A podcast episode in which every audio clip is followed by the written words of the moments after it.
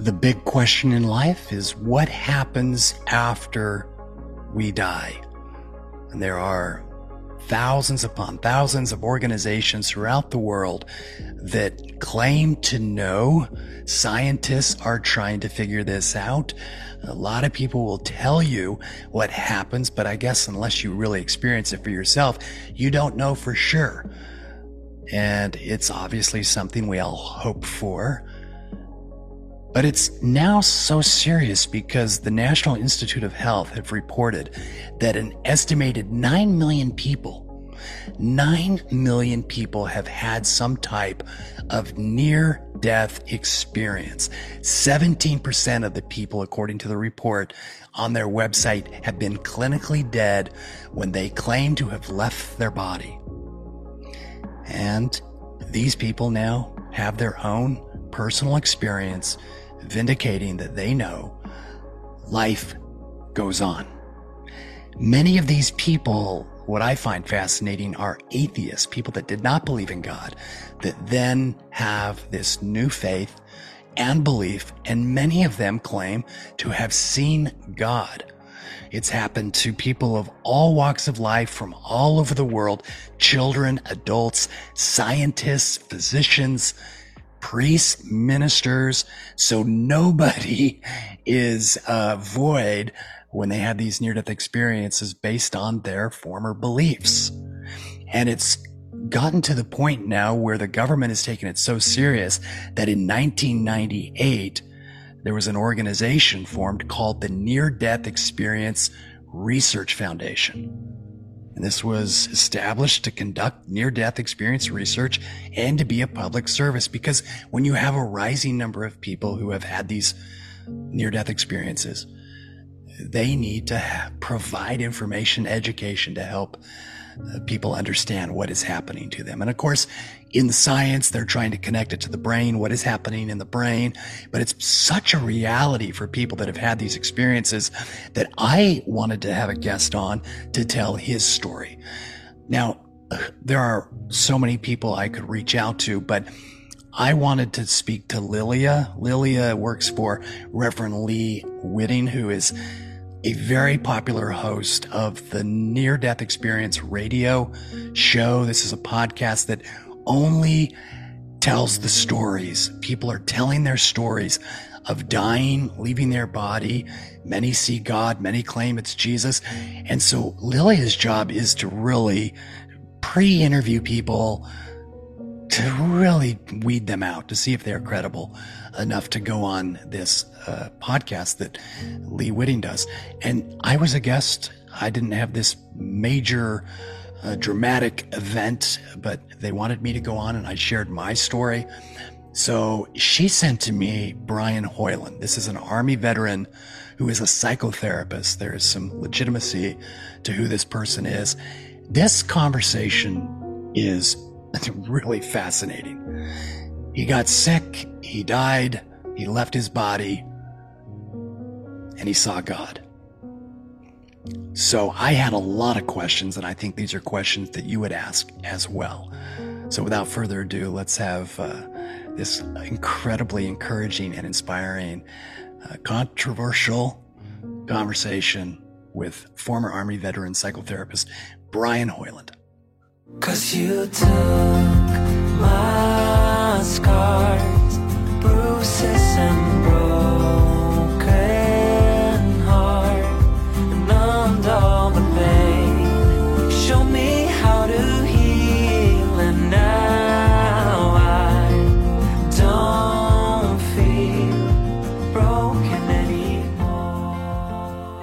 Number one Billboard pianist Paul Cardall. Do you believe in miracles and second chances? Over a decade ago, I was raised from the dead. Read Paul's story, The Broken Miracle by J.D. Netto. Visit thebrokenmiracle.com. All right, my guest is Brian Hoyland, who has had a heart transplant.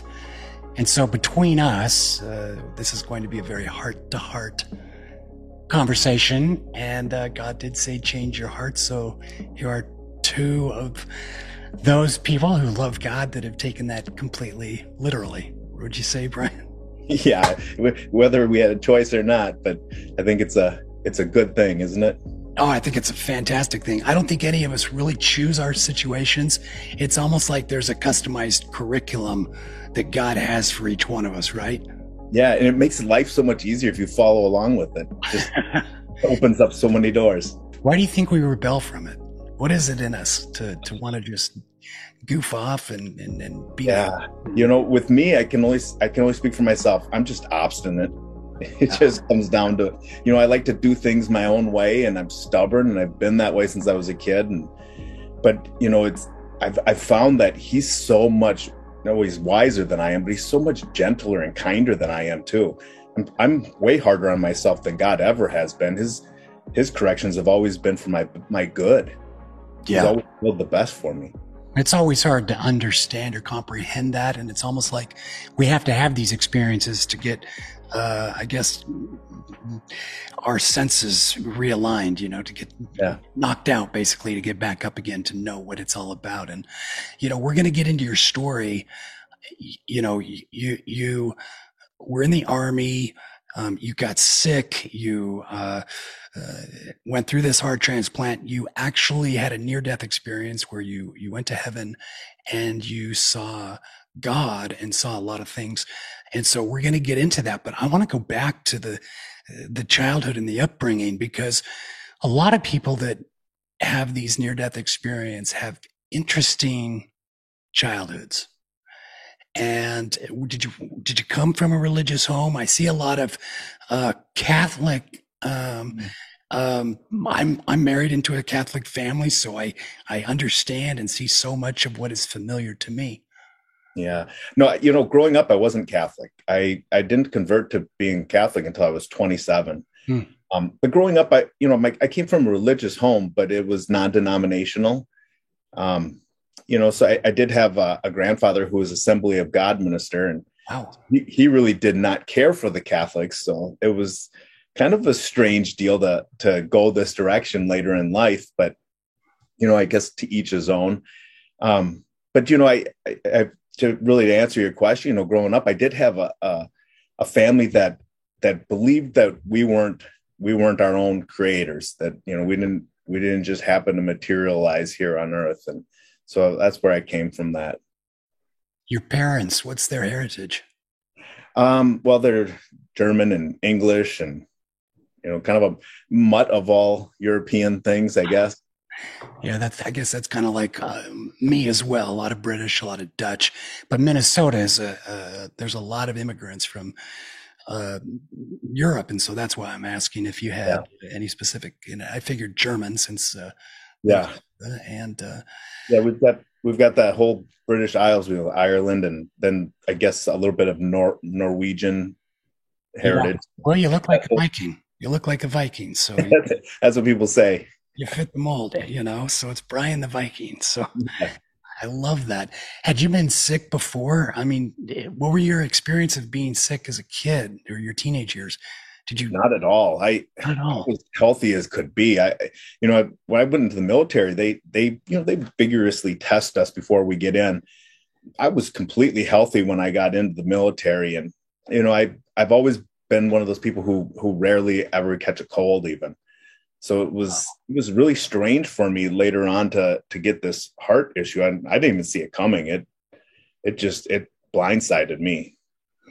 Yeah, because the training to get into the military, I knew early on, being born with only a single functioning ventricle, there was no way I could go to the Air Force and fly airplanes, have that dream of or being in the Navy and fl- you know, you see Top Gun as a kid, and you're like, I'm gonna go be Maverick uh, and uh, get on a motorcycle, get the girl, and and everything will be amazing, you know. Uh, but that was out of the cards for me, so I was like, oh, maybe I'm gonna be a dentist, you know. so, so more laid back. Thank God I discovered, uh, God gave me the gift of music so I could explore the emotions of all these things. Um, when you were younger, you know, what attracted you to the army? Was this something that you wanted to do or did you fall into it because it uh, was going to provide education, experience, adventure? No, I always wanted to do it. You know, I, I grew up watching GI Joe. You know, things Yeah. like that. I I just I've always been a protector. I've I've liked to stand up for people that can't stand up for themselves. So that that always appealed to me. I I just have you know, I've I've never really cared for bullies. So for me, it was it was more on standing up for people and protecting people, and who better than to protect than than our own country and people that we live by. Were you bullied as a as a kid at all? Uh, I did have a bully. He uh, it didn't last real, you know, for a real long time. He was a couple years older than me, and Yeah. as we started to, you know, as I got a little older, he he decided not to bully me after that, and yeah, I, You but, yeah, it was just him really. Yeah, I had a I had a couple bullies. Uh, my my because of my art defect, I had a, a bluish tint making my skin kind of purple. So I had one kid who would call me purple plum. No, no, no, no. The girls called me purple plum, and that was okay because they were beautiful.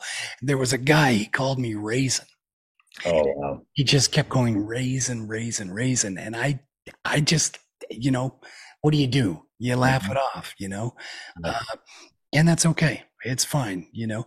Um, these things, I guess, shape us, and you chose to to do something about it by going to the military. And and uh, did you always feel pretty tough to get into the military of the alpha male?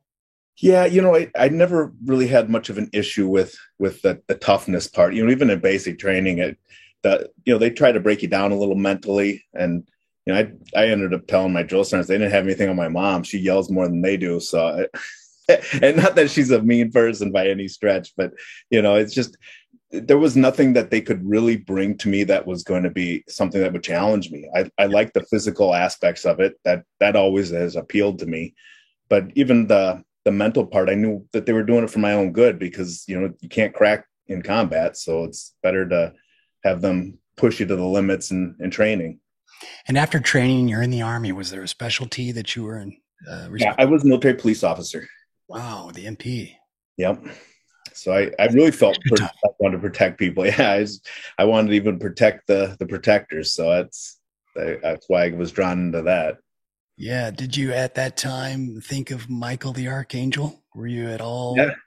You know, I I I I saw the uh, emblems. A lot of guys had those. You know, and not being that you know not being Catholic at the time, I I really didn't have a strong appeal to it. Um, you know, I believed in angels, but I I didn't really understand the whole the whole Catholic kind of connotation with Michael the Archangel. So it was, you know, more or less something that I just didn't really really get into, other than you know he was a protector of police and Yeah. so, you know, but I, yeah, I, I, I saw it en- enough. I, I certainly like it a lot more now, but you know, I know him a little bit better. I think I tried to learn a little bit more about it. And so, without getting into the near death experience, did you become Catholic before or after that? Before that, Okay.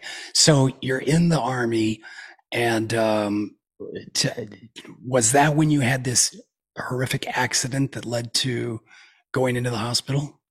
no, I, um, actually, I, I was exposed to toxic chemicals, and those toxic chemicals developed into autoimmune diseases So I, I developed several autoimmune diseases, which have now, you know, attacked my body, and that's what ended up destroying my heart. Most of my other organs have been affected, but my heart was completely destroyed, and it took quite a few years for it to really catch up to me. What were the chemicals? What were this? What was the situation where you're surrounded by these? It was a vaccine that they gave us, and it was still in the experimental form, and it just wasn't something that my body could handle very well. Back up.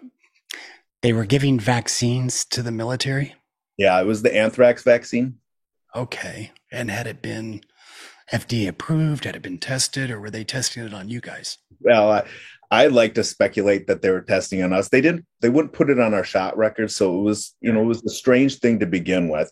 Um, you know, a lot of my my sergeants weren't taking it, being uh, that I was fresh out of basic training when they gave it to us. I I really didn't know what to expect, but when I started to pay attention to what you know what they were doing and you know that we weren't getting one shot on our records everything else they would stamp with a, a, a stamp to let us know that we got that so they could keep track of it all Wow. i started saying well i'm not going to take this round of this shot you know i, I want to see the shot record and they, they said you know take your shot and they basically kind of threatened me told me you know call me by my rank private take your shot and move out and you know it was so it was it, i was coerced into it and Yeah. you know i wasn't wasn't really in a position to say otherwise For defending freedom, you didn't have much freedom. no, you you know you're you kind of are aware of that. You go into the military, you're their property, and Mhm. you know you don't expect them to do that. Of Right. course, Right. Well, you learned. You yeah, learned I've definitely learned. the tough way. And how many other people uh, that you know of were severely affected by this? We have a high percentage of soldiers in in my unit that had had issues from this, and all of them had autoimmune related type of issues. So, you know, it was it's it's pretty pretty serious when you take the the fact that we're all coming from different parts of the country and you know even different areas of the world all very healthy going in and then having high high percentage of autoimmune disease just doesn't pan out with the general public so it's it's a it's a definitely a concern Is the U.S. government doing anything to prevent this? Are they investigating?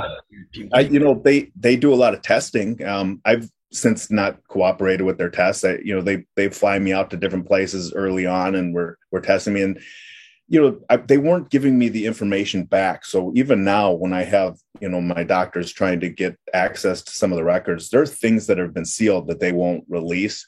Hmm. Um, my my DNA for one was really strange. One, you know, they take your DNA when you go into the military, but when I was coming out, they kept that, and they so far have not released what my DNA. Uh, so I don't even know if my DNA is the same kind of DNA, or if it changes. I don't know how that all works. A little past my my pay grade, but yeah. they they definitely kept it, which is just it seemed really strange to me that they would withhold that. You didn't serve in New Mexico, did you? like no, but Roswell. I mean, yeah, there's there's a history there, and you know, it's it's kind of scary what they what they do and behind the the closed doors. Yeah, I, I lived for a, a season on um, Edwards Air Force Base in California City. And I knew a lot of people that experimented uh, with planes 20 years before they were out. They were flying the stealth, you know, in the early 70s, testing it. And people used to see things and they couldn't say anything. And I guess that's the nature of trying to protect the country from other nations that want to harm the country uh, of knowing our technology and stealing that technology. It's kind of a cat and mouse game that it's unfortunate we have to to have to protect based on what's happened in the past. You know, I've got a grandfather that fought in the war and got wounded at the Battle of the Bulge, and um, you know became one of the most successful men, I would say, because he was. Uh, faithful to my my grandmother produced a huge family and their trauma created what we have now Yeah, which is just i mean i go off a little bit but it's amazing. So i have so much respect for the military. So thank you for your service. And it's unfortunate that you got sick but it led you to this period where you needed uh, to get a new heart. And so so lead us up to to what happened. Yeah. You know, I I definitely don't complain about it because this has been you know an incredible gift to me. Um, but yeah, I, I ended up getting really sick. I, I I was running marathons even after the military. I I got out of the military. They knew that something was wrong. Um, they weren't forthcoming about everything. They said I had circulatory and neurological damage coming out of the military. So they they did acknowledge some of that. They had put me on heart medication at one point, but I wasn't waking up. what was the They med- never, what's what's that? remember the name of it Yeah, it was a nifedipine of Okay. some sort. uh-huh. But they uh yeah, they wouldn't they didn't tell me why they were putting up me on it. And I was young, didn't even think to ask what what kind of medication it was. I just, you know, was following orders, stupid kid that I was. But they uh couldn't wake me up. So they ended up telling me that I was having an allergic reaction that it was causing me not to wake up. So they decided to discontinue it. But all the while, you know, now we look back in hindsight, we can see it. Well, I was having heart issues, and you know, and and so what has happened is it caused me to have electrical issues with my heart. I was getting scar damage in my heart, and um, so I, it just I started having uh, ventricular tachycardia, Mm. and you know I, i'm not sure how long i was in chronic end stage heart failure before i had my first heart event but i had ran a mile or five miles a week before i had my first heart failure event. And it was a slow five miles. It was tedious. I and i was sick for a week afterwards but then mm. i ended up and i saw you know i i think it was just at some point my body was was telling me I'd had enough. I can't can't keep going, and and so I was in really good shape. So I think that helped to buffer what the onslaught of the, the medical condition. But as soon as I had that first heart failure event, it was it was all over. I just started having problems in in and out of the hospital for five months, and then I ended up dying five months after that first heart failure event. How old were you? I was 42 at the time. 42. 42. Okay, we're going to stop there. So all of the experience in the army led up to this immune uh, autoimmune disease that eventually took its toll on your body. Um, and you ended up in the hospital and they were about to start really investigating your situation. But I want to back up because at age 27, uh, you became a Catholic.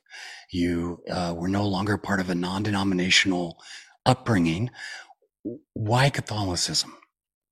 You know, I, I really looked into it and and I found just you know I like the the idea that the the the apostles could be traced all the way back. You know, the Pope could be traced all the way back, and the just that handing on of the knowledge directly from Jesus mm-hmm. that really appealed to me. And then I just saw the beauty of it. You know, there's I think the Catholic Church gets a lot of you know publicity worldwide.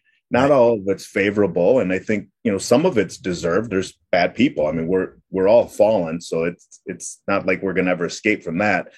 But I think the the doctrine itself is beautiful, and when you look at what the church teaches versus what you know people sometimes act out, it's it's a really a beautiful faith, and that's what drew me to it. And particularly when you I, the saints, they just they really they just take my breath away and how they love the Lord. And I, you know, that's what I aspire to now. I kind of wish I would have kept on that path, you know, but you know, I, I wasn't such a great Catholic before all this. So who's your favorite saint?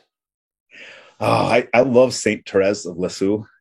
I just I think she's just wonderful. But it's hard for me to pick. Uh, St. Francis de Sales, I love him too. And oh, you kind of look like St. Francis a little bit. yeah, well, thank you. I'll take that as a compliment. Channel of Prayer. What is the song he wrote? St.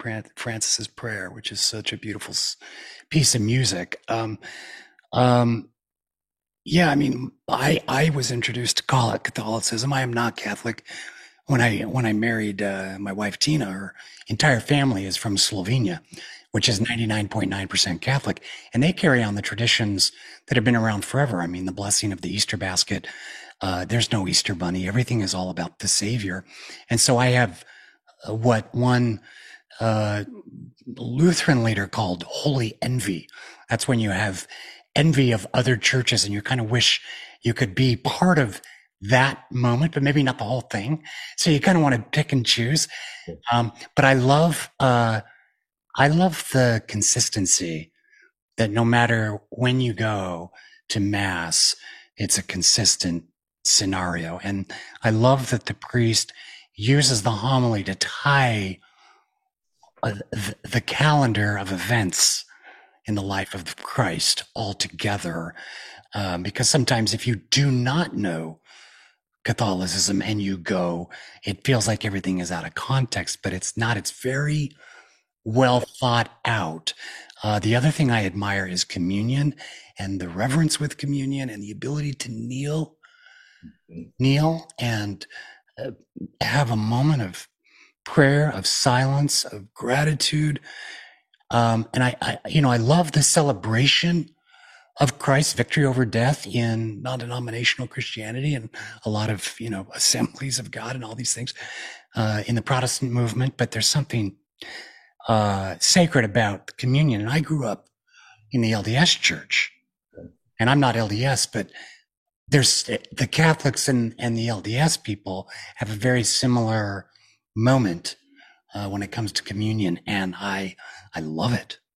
Yeah, yeah, you know, it, you hit on a lot of good uh, things. I mean, it, especially with, you know, I can go anywhere in the world and I can go into a, a Catholic church and I'm going to be able to understand what's going on. I might not understand the language, but I'm going to understand everything else about it. And it's beautiful to have that connection with everyone around the world that you can really relate to. And, but that, that reverence to me, it's, you know, even more po- powerful to me now, you know, having had my experience because, you know, I have this deeper love for the Lord than I ever probably did before. I, or at least I didn't realize how much I loved him. I, I think I, I always have loved him, but you know, it, to see how much he loved me was, it just blew me away. And I, I, I don't, I couldn't see myself now not kneeling before him. I, I, it really just makes me want to do that for him. I love that. And we're going to, I'm going to ask that question. I don't want you to answer it now, but I'm going to ask that question later in this interview of did Jesus did you have the impression from him that you were supposed to be Catholic or be, or does it matter? Does it be part of anything else? So we won't get to that yet because I think people want to know, you know, because the big question men and women always ask us, which of all the churches should I join? Which one is correct? Which one is true? And it can be misinterpreted and interpreted many, many ways. So, um, but let's fast forward. You're, you're very sick you're in the hospital and um, um, tell us what happened basically just well yeah i went into the er um, and my defibrillator wasn't working at the time so you know it was just below the threshold so i was in the er for seven hours fighting to try to get stabilized enough that they could move me up to the icu once they thought they had me well enough under control to, to get me up there they moved me up and then I, I went right back into some really high rates of tachycardia. Um, and they they brought they brought in the uh, the crash team. Yeah. And they they had you know called the code blue and you know it cardio, was they did the cardioversion. Yep, they did that a few times. And did you remember that? You oh remember? yeah. Okay, I've had that and I don't mean to stop you, but I've had that many times. It's like 55,000 volts of electricity going right into your body. It's more voltage than the electric chair. Yeah, it's it's incredible. Boom, boom, yeah. And your body's being thrown. It's very intense and the worst feeling in the world, right?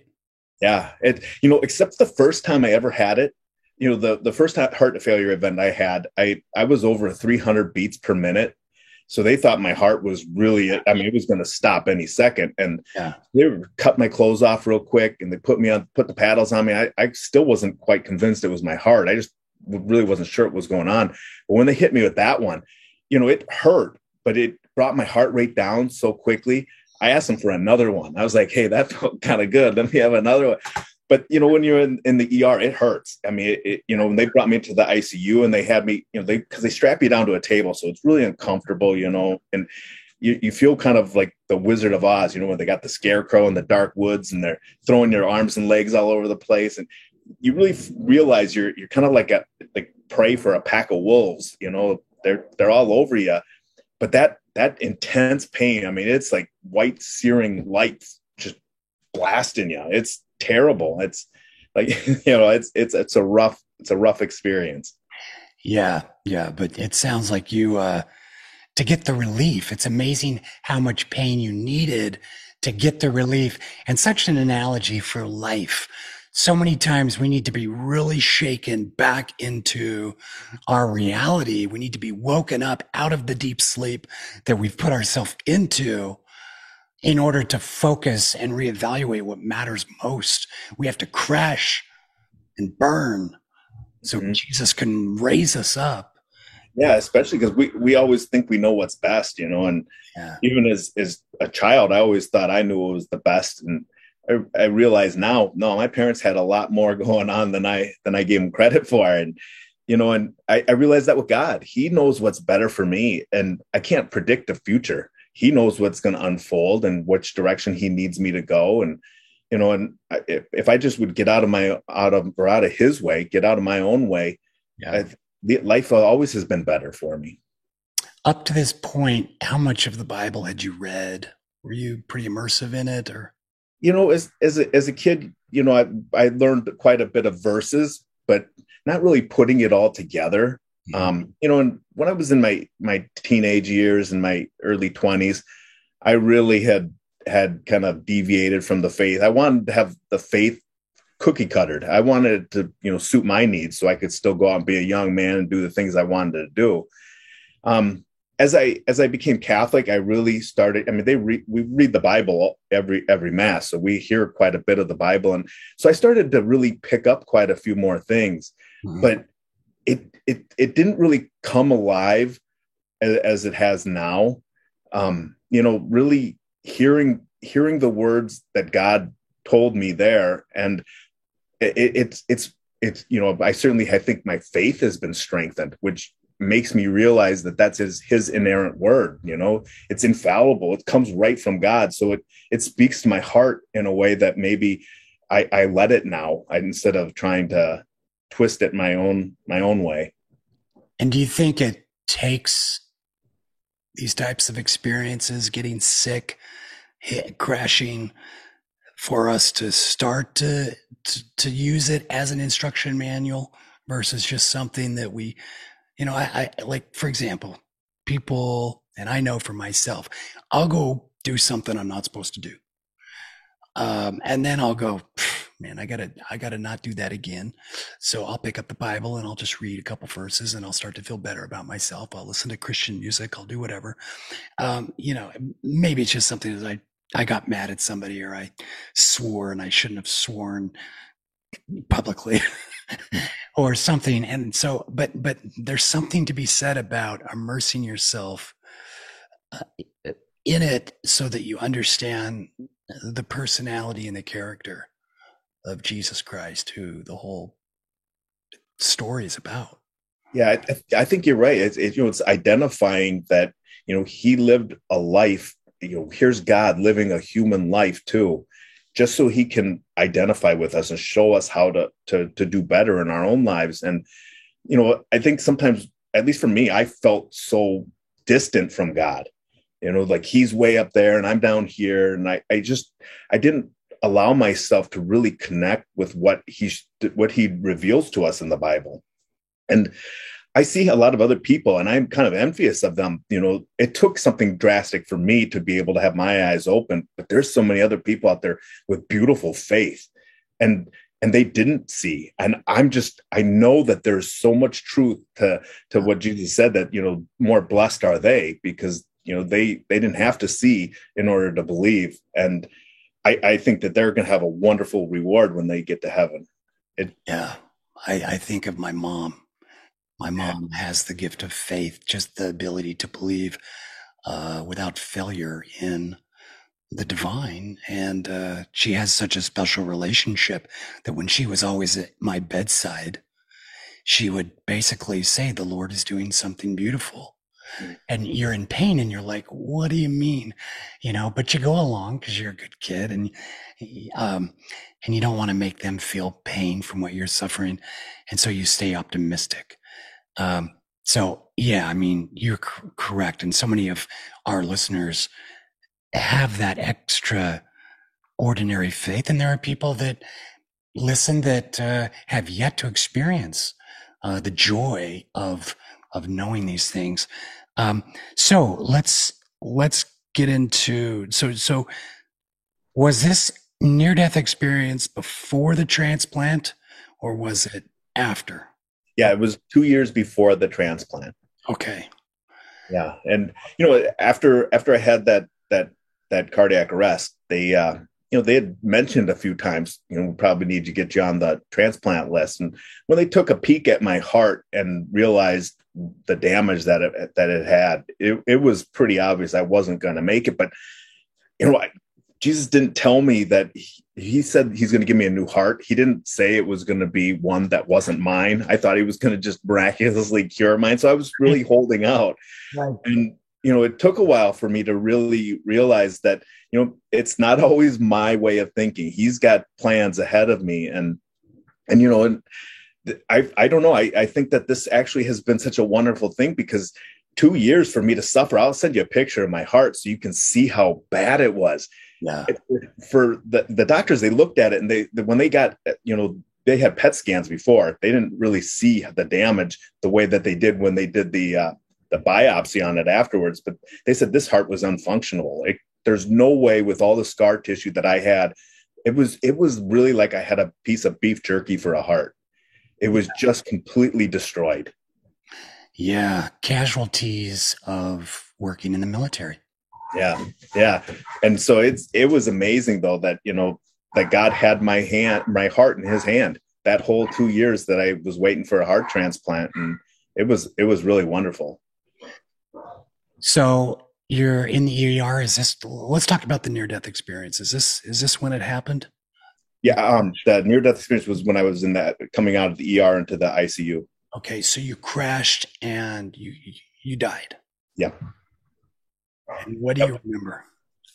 Well, I, I remember a, a, shake and a pop, and then my soul exited my body, um, and that was you know that was pretty intense. But it it was like just a real sudden burst of pain and then it was gone. It was total love and peace and joy just flooding flooding into me all around me. I was just immersed in love and joy and and silence. It was wonderful how quiet things had gotten for me.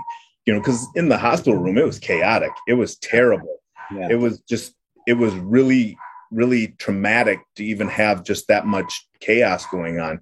And then it was completely silent after that. So that was that was wonderful so the snap and the pop, you know, there are a lot of people have had these moments where um, they talk about the snap and the pop when they return, the pain when they return, but not exiting the body. Yeah, it was it was real quick, but it was it was something that I felt like it hit me. I knew I had left my body. Okay. It, there was no mistaking it.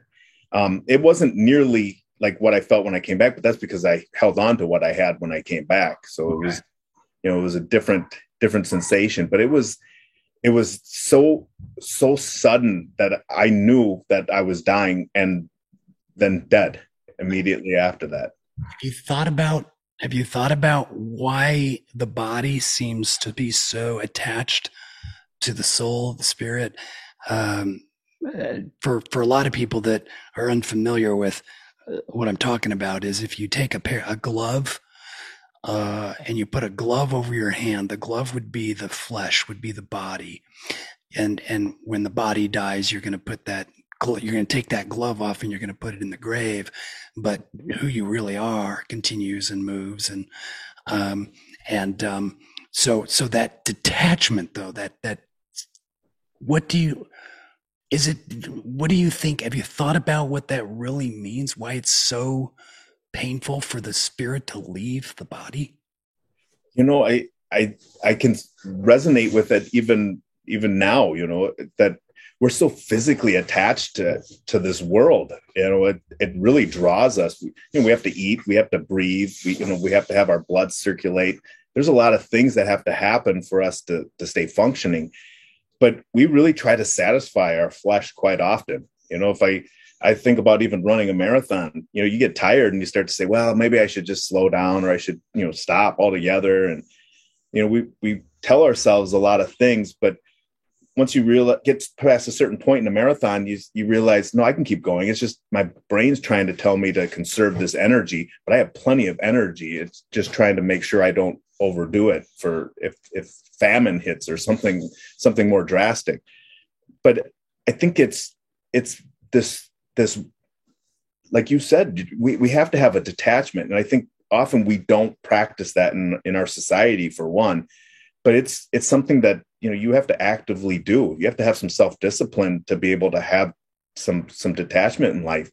And that's one of the greatest lessons i think i have from this this whole experience is that i've i've kind of grown into a, a love for mortification to really challenge myself to to experience things without having to fill that that hole that we seem to have in our lives with these things around us because now it's it's filled with god I, I, it's something that i'd rather feed my spiritual spirituality and that relationship with god than with things i think about after my transplant I realized you can buy things, you can have nice things, but you can't carry those around with you. But if you invest in, you know, a, a vacation or a memory with your child, your spouse, you'll carry that memory everywhere and they will also. And, uh, you know, that's why we do a lot of what I call all, all heart adventures You know, you have to put your whole heart into your life experience to be more fulfilled because God created this incredible world for us to enjoy and we work like like what like we're trying to gain the world when it doesn't even belong to us. Um, so I totally relate with what you're saying. Um, okay, so you left your body. What happened next? So then I'm, you know, I'm in this dark tunnel and I was staring at a dark void. And, you know, it took me a while to realize that I had 360 degree vision. I, all my senses had, had seemed to improve. Um, you know, I, I was immediately more intelligent than I ever could have even dreamed of being. But it was it wasn't confusing you know i had all my memories about me. It's, it's as if you know we have a million thoughts in our lives you mm-hmm. know and we have all these memories and ideas and desires and hopes and you know we don't access them all at once. There i could i could access everything all at once. But it wasn't it wasn't confusing because you know you could still focus on one thing but have everything else there. So it wasn't like it just fell away and you didn't think about it for several more years. But it didn't it didn't overwhelm you with with confusion. So it was it was more clear and and just coherent yet so much variety of, of thoughts. But you know i i was just staring at a dark void and i remember telling myself that you know it was sort of a thought but it was more than just a thought but i i said this can't be it and what I was really saying is that I didn't want this without Jesus because I had felt him before I died. I, I was looking at a crucifix and I was praying and you know I felt I felt Jesus' presence with me. And I felt it even more now that I was dead. And so I, you know, I knew I was dead. There was no question about it. And I'm staring at this dark void that was, you know, trying to lure me to just stay comfortable and stare at nothingness. And once I had said that this can't be it, I realized I could see this brilliant light right behind me. And it was where the the love was emanating from this light. And as soon as I saw that, I I just said I, I went and make a turn to look at the light, which I didn't even need to do because it's you know I turned, which maybe I did need to do it because it was like a physical action, you know, a choice of going to the light. But uh, I didn't actually have to because I could see the dark void behind me as soon as I turned. So it wasn't as if I ever lost view of it. But I I feel like you know it was something that I my soul had to make this decision because even that that statement it all was coherent. You know, when I tell my story, it's often that I have to tell it in this linear fashion, but everything happens almost simultaneously. There was really no sense of time. It was it was totally out of whack. And so you know, I, I would say it's kind of like time was on a, a, you know, you take a pen and you draw a little dot on the paper. That's that's basically everything happens in that dot. Yet it's so much more vast than than a dot. And time is irrelevant, anyways, because if you lived on Jupiter, and I asked how your day was, you'd say it was pretty long. You know, you would be a different age than me, even though if we were born at the same time. So, and what does that even mean? Because we think of uh, you know, the ring, a ring is round. Uh, the Bible says, uh, one eternal round. And a couple things I want to clarify, uh, uh, maybe listeners, you guys picked up as well, is that you had, when you left your body, you had a 360, um, uh, understanding of all the senses, everything, all your thoughts came into clarity at one time. You could access all those thoughts in a way the uh, computer holds all the data and all the information and understands exactly how to access it at any time. That to me answers the question of how God is able to know what we are doing and, and what we need and, and all those things at the same time. He's helping somebody else. Um, because there is no linear time, it's all relevant to now the, the past, the present, the future. It's all before him now. And he is able to do what he needs to do to customize this curriculum for you, to teach you the things you most need to know in order to get you where you will have the most amount of joy.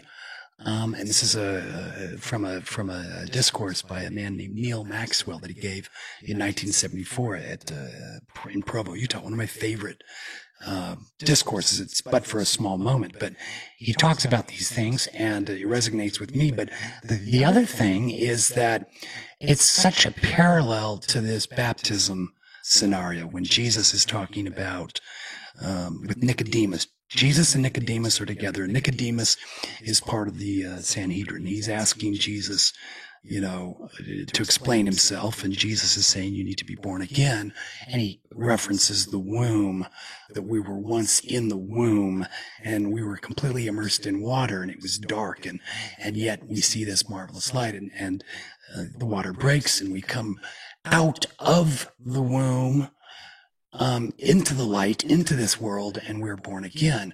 And that death experience seems to have such a significant symbolic um, look back of creation of of of of what your mother and father through the grace of God brought forth in the womb to burst burst forth and so here you have this almost new born again experience, but you're dead. And you're traveling now towards this light, like an infant coming Yeah. to a new experience. So, so what happens as you go forward to that light? Well, I, I traveled really quickly, although you know, I didn't have any G force or any kind of acceleration that I, I felt. I didn't feel wind on my face or anything that would give me the impression that I was moving as quickly as I did, but I was there with the light in an instant. Although I still do remember taking every single step. So again, it was just bizarre for the the relevance of time just didn't exist. You know, there, there was nothing to to really base that off of. But I was standing before the light and you know, I could see in so many directions. I could see the distance is un, uncalculable. I can't tell you how far it was, but I was also looking, you know, at the light at the same time as I'm looking, trying to find the the the ends of this light. Hmm. But I'm I'm looking at it, and I I knew it was God, or at least some manifestation of God.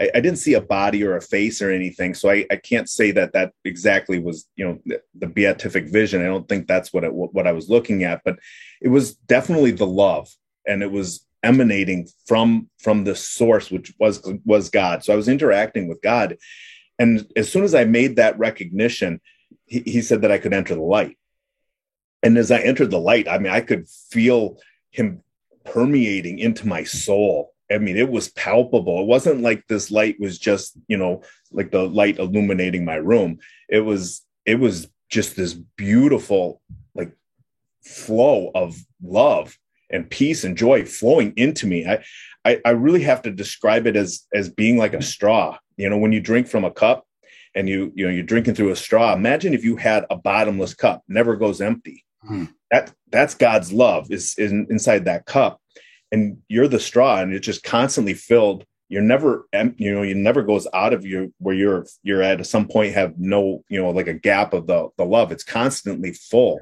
The straw is always full, and for all of eternity that's what i i really feel like we're going to constantly feel this rejuvenation of his love because he's infinite and so it it made me realize that i'm never going to not not feel this just excitement of this new new experience of love and god in some different way that that i couldn't possibly have grasped you know moments before.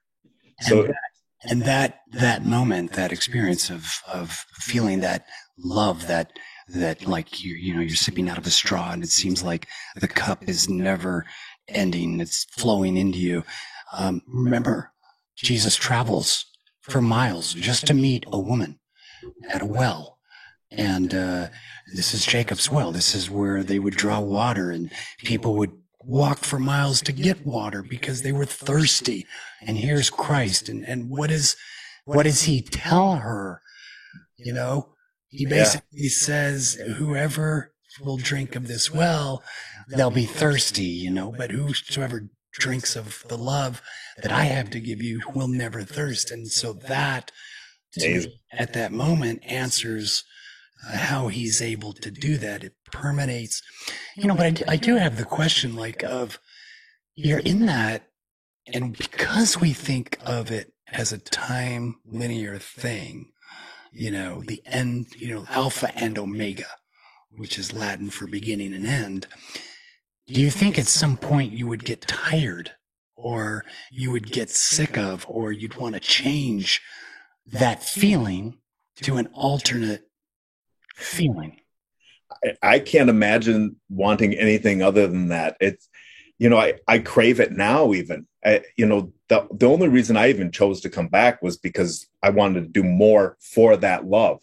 That, that love was so powerful and and it only got better the, the longer I was there. The more that I experienced that love, it just kept kept getting stronger and, and more powerful. And you know, I I I don't I can't imagine ever getting tired of it. It it seemed as if I would never be tired of it. Okay, so it wasn't a consistent, it was increasing. It was Yeah. increasing and increasing.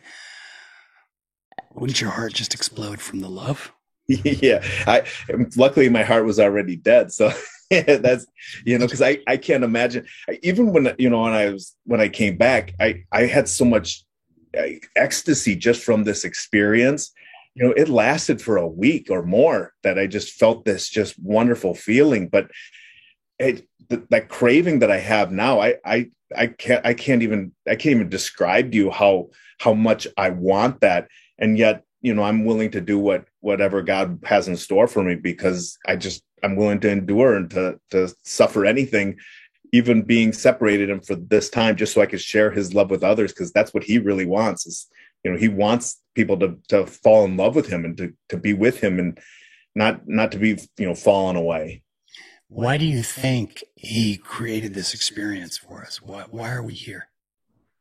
well you know i i honestly think it goes back to adam and eve you know they they made a choice to go out of that communion with god um you know and it's it's something that you know i don't blame them for it because i know i would have made that choice if, had they not already have done it you know i'm i'm pretty willful but I, I you know i think we were created to be in communion with god not to be in this fallen world that we we are in. This is this is a result of sin. So i think you know when when we look at how we choose to live our lives none of us are perfect you know and we we do things that that are contrary to what we know our conscience is telling us to do.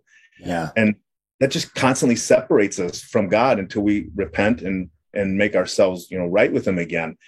But so i, I think that you know the, but the purpose is is to to suffer like he did. You know he came down he showed us how to suffer how to get to heaven. You know the cross is more of a ladder than anything else. It shows us the way to get there. And you know what a beautiful god to actually take that on and say hey here's here's the way. Not that i'm going to make you do it without giving you an example. I'm going to come and show you how to do it so that way it makes it makes it something that we can all look up to and say all right if our god can do it and he was sinless then why can't i endure the you know losing my cell phone or whatever else we have to endure today Yeah. God forbid we lose the, the, the yeah update. yeah Um, was there any indication or feeling that, you know, you talked about Adam and Eve, um, and you say we, is there any indication that we may have existed prior to that in some form, uh, to Adam and Eve? like uh, i'm not sure i understand the question Meaning, do you feel that there's some type of pre-existence for all of us that even though you, you, you came to conscience, you know, at birth, even at birth, we don't know reality. It's usually third, three, four, four Right. years old that we actually start to have memory and it increases. Um, and so we lose any knowledge of the womb. I'm wondering if in this near death experience, if you felt that there was a, some type of pre-existence for us. you know i can't say for myself. I i did have experiences that i was seeing of other people's lives but they weren't mine. So you know everything in history i, I had an awareness of things that were in history. Um but you know i i didn't i, I don't i can't say that i saw anything for myself prior to to my own my own existence in life that Okay. that doesn't mean i i didn't i maybe that was closed off to me i'm not sure Okay. Yeah. So you didn't have any memory of it or it was just not made known to you. Um, yeah, that's, that's interesting. Did you recognize, who did you recognize anybody or was it just all light or you know feel anybody near you? I, there was there was a lot of people that were there. Um, I did recognize people, but I was so focused on Jesus. So when I saw Jesus, I couldn't take my eyes off of him. Yeah. And I, I, I, everything else is kind of in the periphery. So like when I was there, I had all this awareness, but I was only able to take back what I focused on, and everything else is kind of a, a blur to me. Um, because I was I was laser focused on Jesus. I mean, he was so beautiful and so loving that I I just couldn't take my eyes off of him. In your book, uh, "Sudden Death to Paradise," which you've is available, um, anyone who wants to get even more in depth of what Brian experienced, um, you you've got to get the book, and then you also lay out on your YouTube channel a very there's no interview. It's just you telling the, the story of what happened. So that's, that's one way to get it. But the book is, the book is fascinating. Now, the thing I want to ask, um, in addition to, to, plugging that book is, uh, you talk about a ladder. Um, you, you feel, and coming away from that, you feel like Jesus has given us this ladder to climb. Some people will argue that that's legalism, hmm. that it's, uh, and, and then churches will use legalism to create a prosperity gospel, which is basically you got to do this and this and this, as well as pay us. Mm. Get the blessings to get the blessings. And so there's a lot of warning in scripture against that. So I want to clarify the type of legalism that you're referencing when you say that he's given us a ladder. What exactly are you are you saying? Is it uh, and, and I'll softball this for you. Is it to to do the best you can to keep the commandments he's given us? It, or how much is grace associated with it? Oh, grace is grace is the the absolute pinnacle of everything. And you know, without grace, there's no way we're ever going to be successful. It's it's not like God's cruel. He's he understands our fallen nature and but he gives us these graces it's it's a matter of whether we choose to use them or not and i can say from my life i chose often to ignore the graces or take credit for them you know and say that they came from within me and you know i i realized there that i'm really pretty much nothing I, without god i will step on anybody to get what i want and yeah. i will justify it in so many ways that it it will seem like you're wrong and I'm right, but I'm the one who's stepping on you when it really comes down to it. But you're the bad guy, you know. It's it's just that's that's how I can get, and you know, I think I think a lot of us can be that way because it's hard to see past the end of our own nose. You know, we are living life from our own perspective, so things are coming in, and we're we're the ones who are in charge of evaluating it. So we tend to skew it in our own favor. But that that grace is so beautiful because I'm looking at now how I try to live my life in, in a way that benefits other people. I, I don't need to go out and be the one who gets to choose what we do for every every event. I don't need to be the one who's the first one to go when it gets to a green light. You know, I just I don't need to be be first all the time anymore, especially when I realize that somebody else could benefit from that. And I'm willing to just take a step back.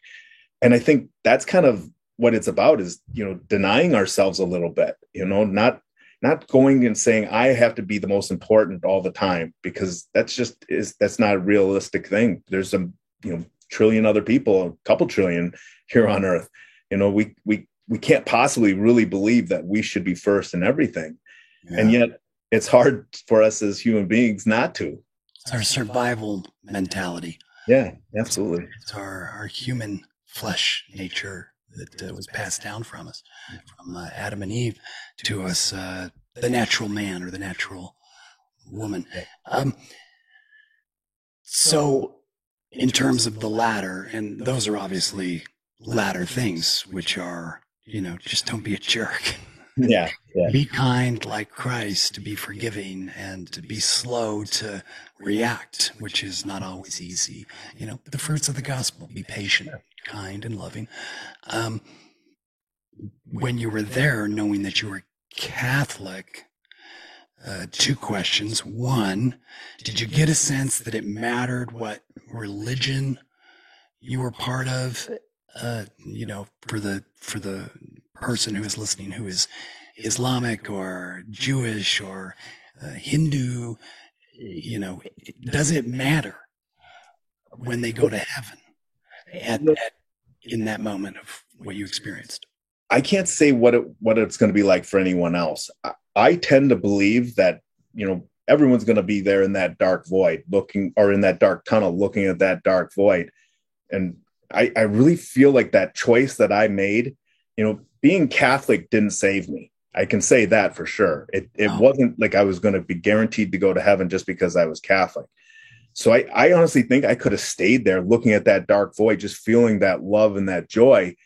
And yet I don't know that, you know, once the final judgment comes, that okay, you chose not to come to me. I so what I guess I'm saying is I I think that perhaps even somebody who's who's a good good person, but they're not of my faith or not even Christian, if they see that light and they they say, "Wow, I I really am interested in that light. I want to go to that light," and then they see Jesus standing there. I can't imagine them saying like me. I couldn't take my eyes off him I can't imagine anyone else not doing that as well. Now, are they going to be a Muslim when they're there? No, I, I they're all going to be Christian because they're going to say, well, Jesus is the truth. He's the way, he's the life. And eh, so that I truly believe. But does that mean that somebody who's a Muslim isn't going to go to heaven? I, I can't say that. I think that they're going to see Jesus. I don't know why anybody would refuse to to go there. I think it's yeah. I think it's going to be a choice to stay there looking in that darkness which, which basically answers the question that there may be confusion in the next life of who God is, but then God gives everybody the opportunity to feel the gospel, which is the good news, which is that there, you've conquered the grave, you're alive, you're not your body is dead, but you are alive. You're more alive than ever. You're feeling this overwhelming love. You kind of resonate with what it was because you've had some experience with God in your moral life. And now you're feeling this. You see this light. You choose. I know what this is. I'm going towards it. And, and you see trillions of, you know, your book, uh, trillions of people in all this light and love, and then you're zoned in completely on the Son of God, uh, Jesus, uh, who who is is God, and um, anyone, everyone is offered that um, because this is the Creator of mankind. Is basically what what you're saying, which ought to bring comfort and more patience to those proselyting to trust more in God's ability to love his children better than we can. Absolutely. That's for sure. I, you know, I realized that, you know, even with my own children, he loves them more than I do. That's that that was apparent. And I never would have imagined anybody could love my kids more than me. You know, I, I would have done anything for my kids, still would. But he loves them way more than I love them. And that's that's where I think the comfort really comes from is that knowing that he loves them like that and that I he loves me that way, he loves you that way, he loves everybody, even people who d- despise him.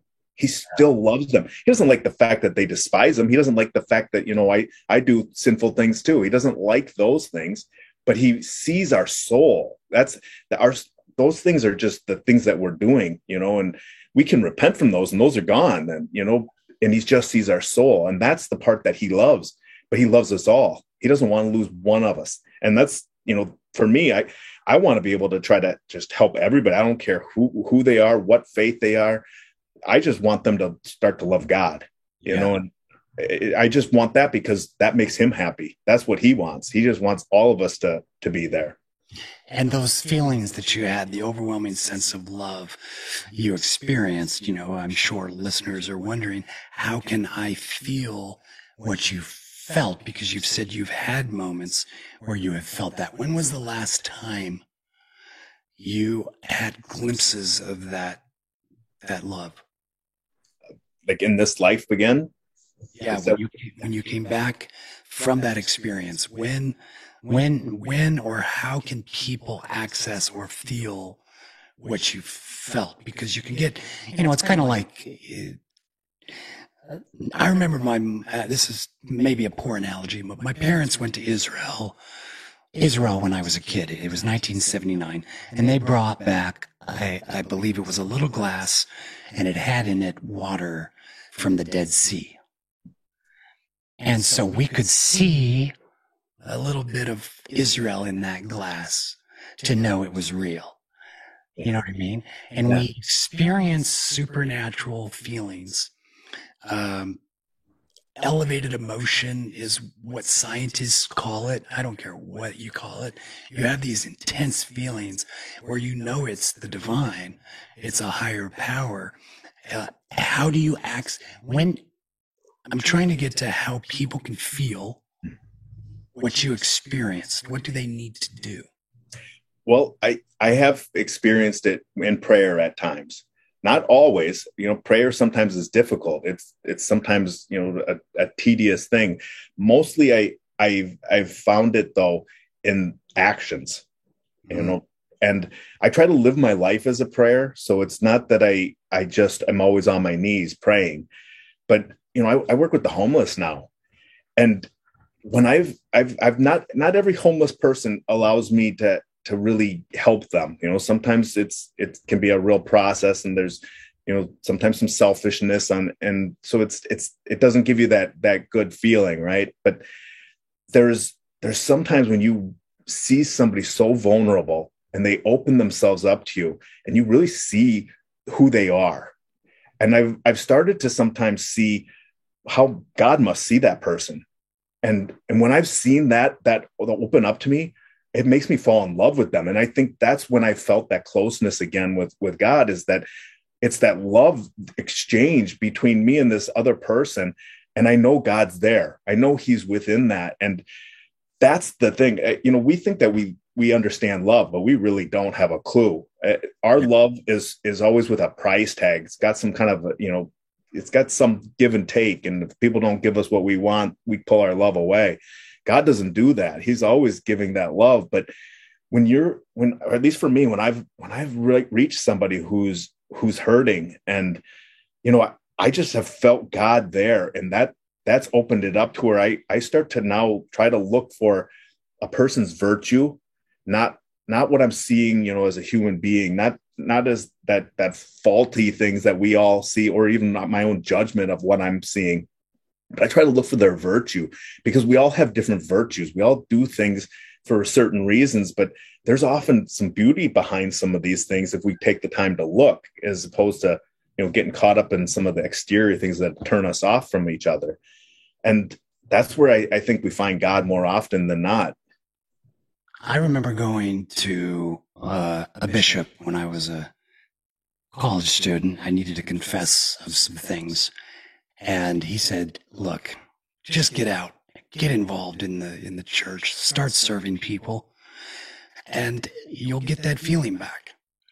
And I did. I went out and I started serving. I forgot about my my miserable, stupid mistake, and I felt cleansed in the service of other people and and you know christ obviously said whoever has done it unto the least of these my brethren or, or sisters has done it unto me.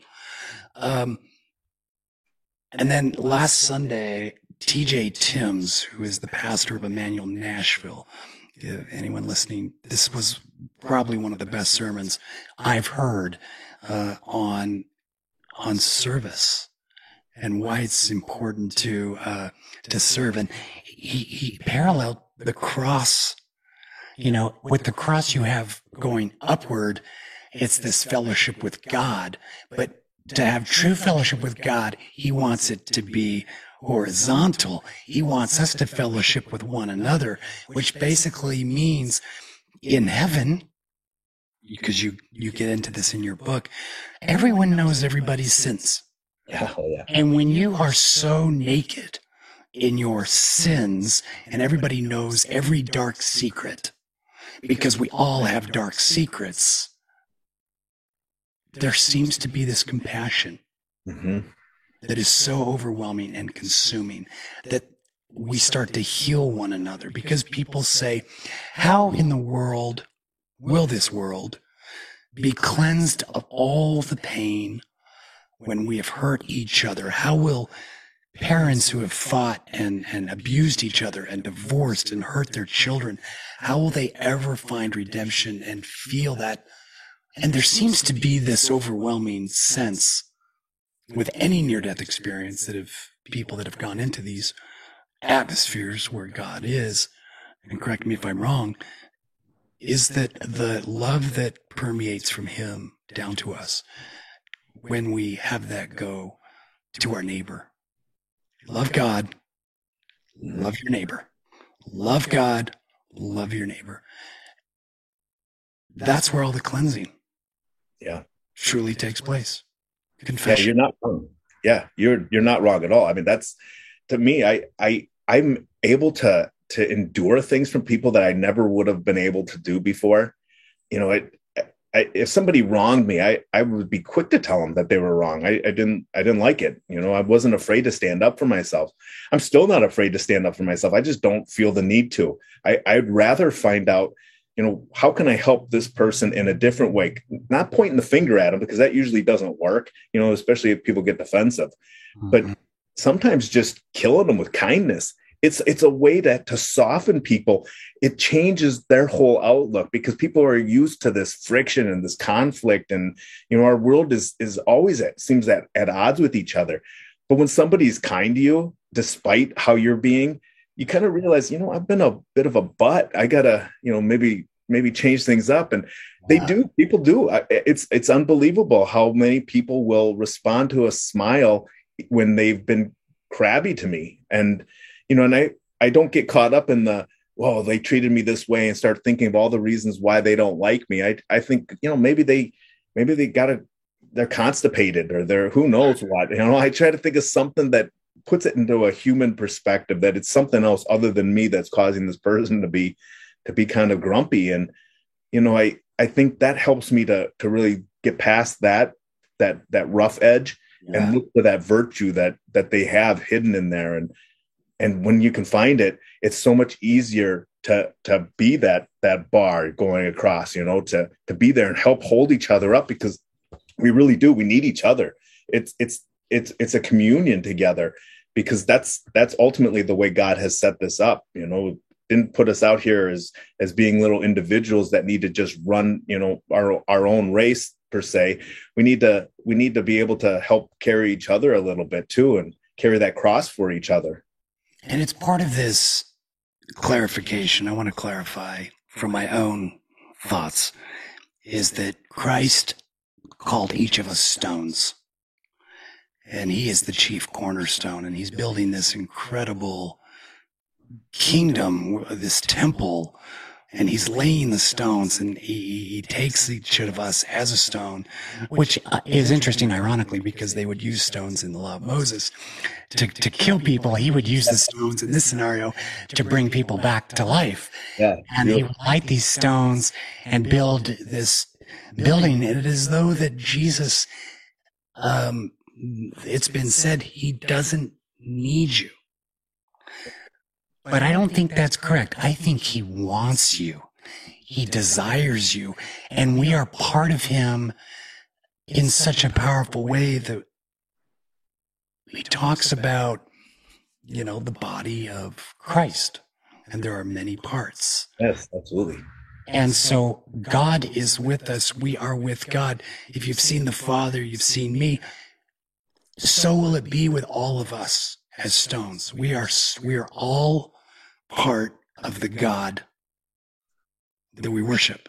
You know what I mean? Like it's, we, we are, because the, the heart that you had was removed. It was infected. God replaced it with another stone yeah to keep the flow for his glory. And I love it because he needs us, we need him.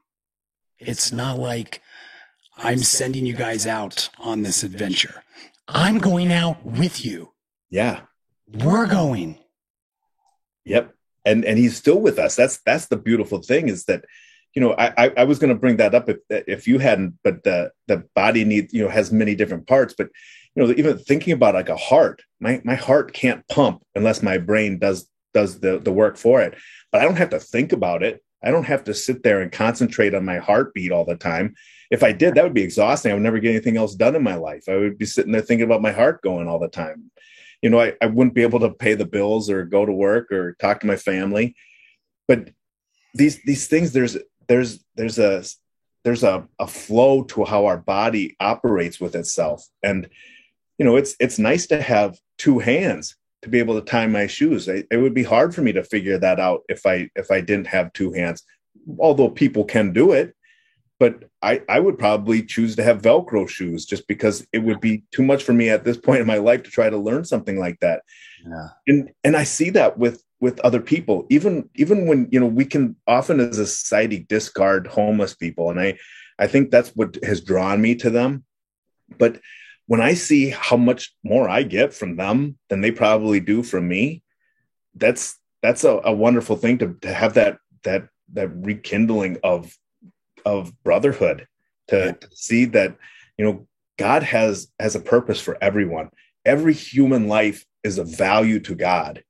And if we don't see it, then that's our fault and that's our failure. And and we just need to look a little bit harder to be able to see it from God's eyes, you know. And often that's one of the prayers I ask. Is I ask God to, you know, give fill my eyes with his light so I can see as he sees and fill my heart with his love so I can love as he loves. Because if I do that or am able to do that the way that he wants, everything opens up for me. Yeah. Yeah. And you know, why wait to feel that love in the dark void?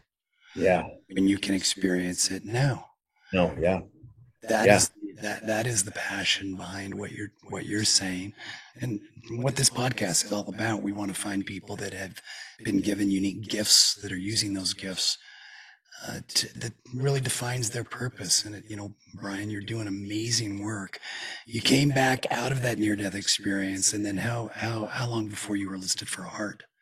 Um, well, I, I, I, got it two years, a little over two years, two about two years and two months after that. So I, I went on the heart transplant list um, two exactly two years after I had died, and once I it took two months for me to get the heart. They had a couple coming in, but none wow. of them seemed to be be a good fit. And finally, the the day that I ended up getting the call, I told them I said don't because they had gotten one that night, and then they turned it down. I said don't turn down the next one. I'm not going to make it. I knew I was really getting close. You know, you talked about how your skin was blue, and that's what my body was. I have tattoos all over the place, you know, and I mean, you, you can see them. I got them all over. When I, you could not tell I had tattoos. That when I ended up getting the transplant, the the doctors are like, "Well, you got a lot of tattoos." I'm like, "Yeah, you didn't see them before." They're like, "No, we couldn't tell." Is I was like all gray and ashen colored. Right. My my body just didn't look right, and I knew I was going to die. I knew I wasn't going to make it much longer, and you know, luckily God God had that plan for me, and it you know it's it works out perfectly. What do you know about your donor? Not a whole lot. I I know that there was some some risk that that you know like they didn't you know obviously I didn't have they didn't have HIV or anything. They didn't have, but they were they had lived an indigent life. Okay. So, um, you know, maybe that's why I feel so strongly for for ho- the homeless. Yeah. Um, but the the family hasn't gotten a hold of me. I did write a letter, and I just haven't heard anything back. Yeah, neurologists will now have verified that the human body carries DNA memory within every organ.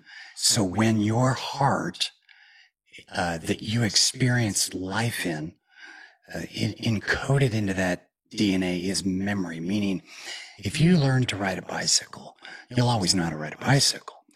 If you experienced some type of emotion with a mom or, or a family member, whether it's traumatic or, or beautiful, that's engraven into the DNA coding. Now, when your heart is removed from your chest, it's clinically proven now that you carry with you the DNA memory of that individual. So, uh, my mother will say that I'm a lot different than I was. And obviously that's because I used to feel like I drove around a beat up old pickup truck and then they gave me the keys to a Porsche, you know, because my heart was half my age. He was a state amateur boxing champion, very healthy. Um, and um, I get this new heart, but he suffered from depression and uh, took his life. And so I started to feel these things, but now I recognize that it's not me. It's something that I carry within me uh, that uh, it, it's almost like the cross to bear in order to continue on. And so I've had scientists vindicate that, and it's fascinating. Have you had, I mean, you've got compassion for the homeless, you've got com- much more compassion, obviously, this experience you had, but have you noticed any other change? Has your family noticed any change in you? Yeah, they. uh, I'm. I used to be like a dog on a bone when it comes to getting my way. Um, you know, I I thought I was more persuasive than I probably was, but because everybody else seemed to think I was, you know, really wanted my own way a lot. But I was pretty persuasive. It's just now I I I'm willing to just endure a lot more than I ever would have before. And I I don't know if that's just because you know seeing seeing life closely ended and now I want to add more things to it. Um, but I do know that I have this compassion for people that goes deeper than just wanting to protect them. You know, I I'm I'm willing to allow people to to kind of have to go through their own motions in life and you know pick up pick up their own their own way and not you know do everything for them.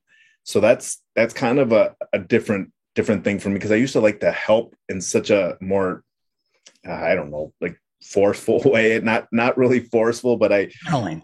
yeah yeah it was more of a, a teller and now it's I, I like people to figure things out on their own you know and yet be there as as like a, a hand up not a hand out kind of person Got it. Got it. Yeah, it's interesting the journey. And um, one last thing I want to share before we conclude. When I was in my darkest moment, trying to understand how I could accept the heart of another person, because I knew that would come from a, a, you know, a family member, and we had experienced the death of my brother while I waited for a heart, who suffered from mental illness, and there was an episode that ended his life. Um, and um, I was trying to understand how in the world can I accept organ donation? You know, this is my time. Yeah, I should just go. My brother laid hands on me and God through him. And he's a very good human being. I mean, he's so much like my father. He says to me in this prayer, he says, Paul, because of the sacrifice of a person willing to sign up to be an organ donor for whatever circumstance, you know, God's in control. Because of them, you'll be able to live a little longer. But because of the greatest organ donor of all, Jesus Christ, who laid down his life, kind of like a suicide on the cross, you'll be able to live forever. I'll be able to live forever. We're all going to be able to live forever and you'll live and you'll continue to be able to resurrect yourself out of the darkness uh, because of him. And that like changed my entire perspective. And we're laying on this table, you and I, and they take our dead hearts out of us. Doctors, we've come up with the, the knowledge of how to take a dead heart out of a person and put the heart, a living heart, in us and raise us from the dead temporarily. So for me, and I know for you, nothing is impossible for God. If God says, I was raised from the grave, uh, I was resurrected, and you've got all these guys and saw him. I, I, I joke that the women saw him first, you know, resurrected, and then the guys said, "Thank you, we'll take it from here."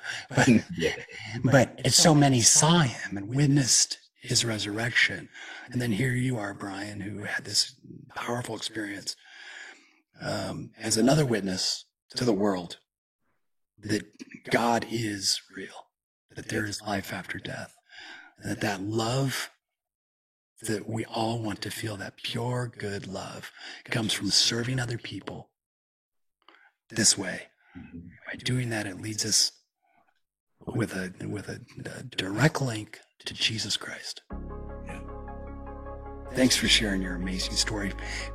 Read the from sudden death to Paradise uh, by Brian. There is a link here um, on my website. Um, it's in the description, and also I'll put a link to the YouTube where you tell this story in such a more detailed way. Because there's a lot of things I left out, we left out that uh, is fascinating. So, any last uh, advice for for my listeners?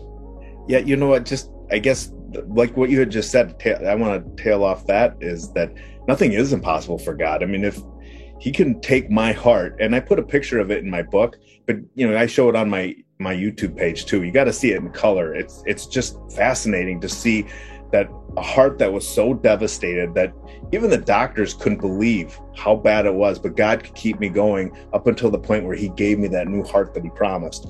And you know, to to know that when we do die, we, our soul still lives, and we're going to be with Him if we choose to be. And I I just think that's such a wonderful thing to know that this life isn't in vain. This isn't just a life of suffering and and tediousness and you know having to go to work or whatever else we consider to be tough in our lives this is this is a beautiful life that we we get to live and then go into something that's even better It's and amazing. so it's it's just it is amazing Love it.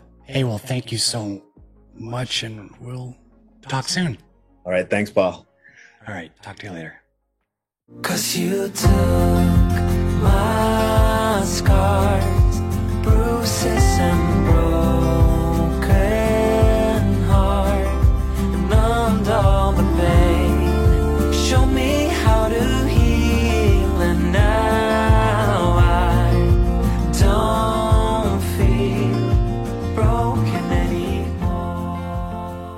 Number one Billboard pianist Paul Cardall. Do you believe in miracles and second chances? Over a decade ago, I was raised from the dead. Read Paul's story, The Broken Miracle by JD Netto. Visit thebrokenmiracle.com.